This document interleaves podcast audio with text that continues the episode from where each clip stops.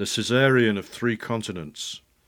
Before the body was coin and the soul capital, before the light on the remembered sea and the erosion of the face by stone and wind, we lived inside the summer of the earth, the seed that had no spring. We were the exclamation of the di in distance. We gave legs to the hills and arms to the mountains, gave a face and a meaning to the dunes of the high seas that breathe out the thighs, the breasts, the sex of the Sahel.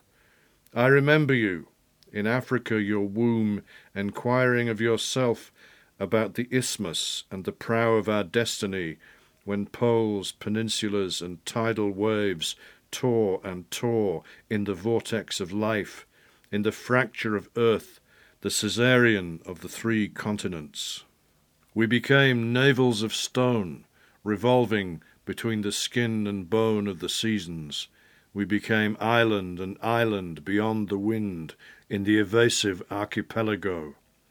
Thus it was pronounced, before and after the first day and the erosion of the chronicle, in the mouth of the written stone.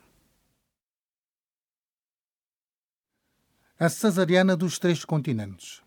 Antes da moeda do corpo ao capital da alma, antes da luz no mar da memória e da pedra e vento na ilusão do rosto, éramos no verão da terra sementes em primavera. Éramos a exclamação do long na longura, dando pernas aos montes e braços às montanhas, dando face e sentido às dunas do mar alto que respiram as coxas, os seios, o sexo de Sael. Lembro-me de ti na África do teu ventre, interrogando sobre o istmo, mais a proa do nosso destino, quando polos e penínsulas de maremoto rasgaram e rasgavam no vórtice da vida, na fratura da terra, a cesariana dos três continentes. Ficamos umbigos de pedra em rodopio entre a pele e o osso das estações Ficamos então ilha mais ilha sobre o vento pelo arquipélago da invasão.